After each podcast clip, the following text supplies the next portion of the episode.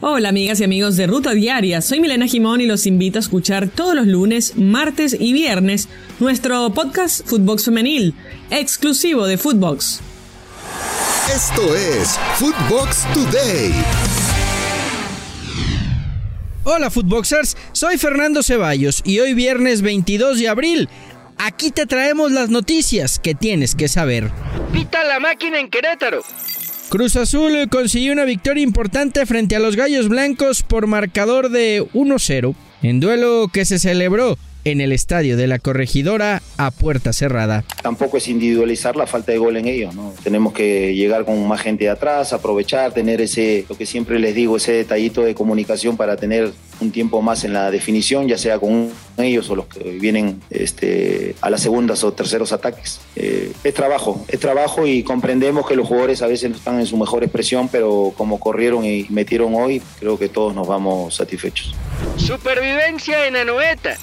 El Barça logró un triunfo de oro en su visita a la Real Sociedad de San Sebastián por la mínima. Aubameyang fue el anotador eh, del gol al minuto 11. Con la victoria, los culés se afianzan en el segundo lugar con 63 unidades y un partido pendiente. Habla al respecto Xavi Hernández.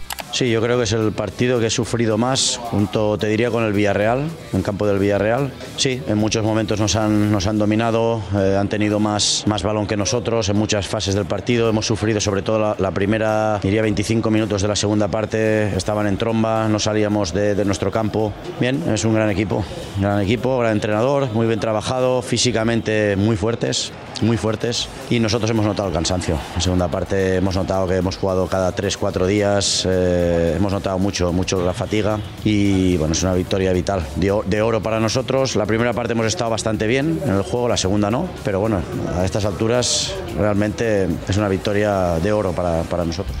Juniors al trip. David Ochoa del Real Salt Lake, Marcelo Flores del Arsenal y Jonathan Gómez del equipo B de la Real Sociedad fueron convocados por Gerardo el Tata Martino a la selección mexicana para el partido del 27 de abril, que se jugará ante Guatemala en Orlando, Florida. Otros jugadores como Chaquito Jiménez, Nene Beltrán y Carlos Acevedo también entraron en la convocatoria. Chivas es el equipo que más jugadores aportó con tres, además del Nene se encuentran Luis Olivas y el Piojo Alvarado. Tecatito se estrena con doblete. Jesús Corona marcó un par de goles en el triunfo del Sevilla 3 a 2 frente a Levante. Con la victoria, los andaluces se mantienen en el tercer puesto de la clasificación general con 63 unidades.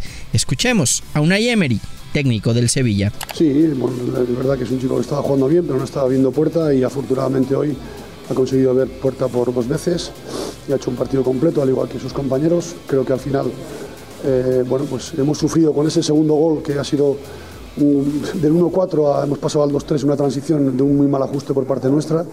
Y al final, lógicamente, con el resultado tan ajustado, pues siempre sufres. ¿no? Revancha de estrellas.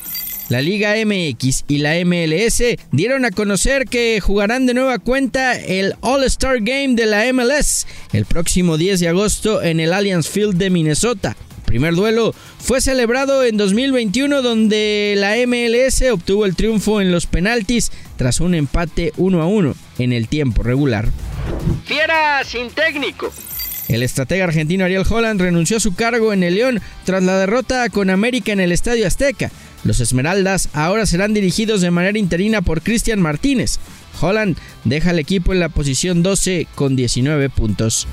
Córdoba sí festejará. El sábado Tigres recibe al América en el Volcán y si hay alguien que tiene cuentas pendientes con las Águilas es Sebastián Córdoba, quien salió de la institución azul crema no precisamente en buenos términos. Escuchemos al jugador de Tigres. No soy tanto de festejar goles y si lo festejo es un festejo normal como siempre los hago, no, no sería como por echarle festejo ahora sí que a la América por ahora estar acá, claro que no, yo juego y si festejo es por la emoción nada más del partido y no tengo nada de pues, grillero o algo así, nada que ver. Técnico para los Red Devils. El neerlandés Eric Ten Hag será el entrenador del Man U para la siguiente temporada, así lo confirmaron ambas instituciones en redes sociales. Esto fue Footbox Today.